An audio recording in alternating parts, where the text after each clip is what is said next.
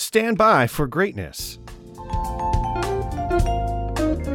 ATL, hello, how are you doing? It's Blindside Channel Ultra Productions coming at you with your onset weather update. Today is Friday. Hello again, weekend. It is May the 6th, and we've got a cloudy day lined up for you today. Mostly cloudy skies, kind of drying off from last night. High of 78, low of 62. Mostly cloudy skies for the most of the day. Partly cloudy skies coming at you in the afternoon, late afternoonish, and evening time. Moderate air quality, humidity is going to hang real high up there for us. Slim chance of rain, though, for the day and the sun will look to set at 8:24 in the PM. And now for some hell of an engineer hopscotch news.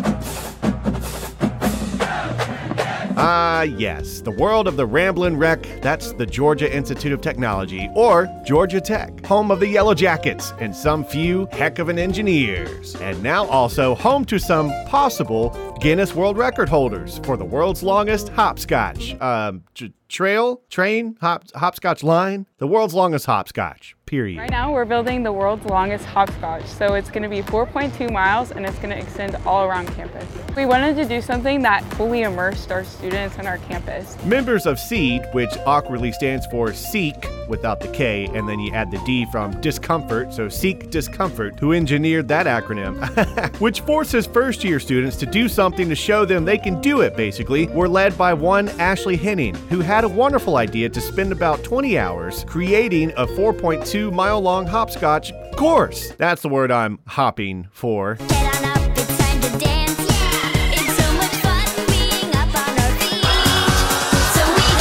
The current record for the longest hopscotch stands at four miles and is set in New Jersey. That's a lovely accent you have.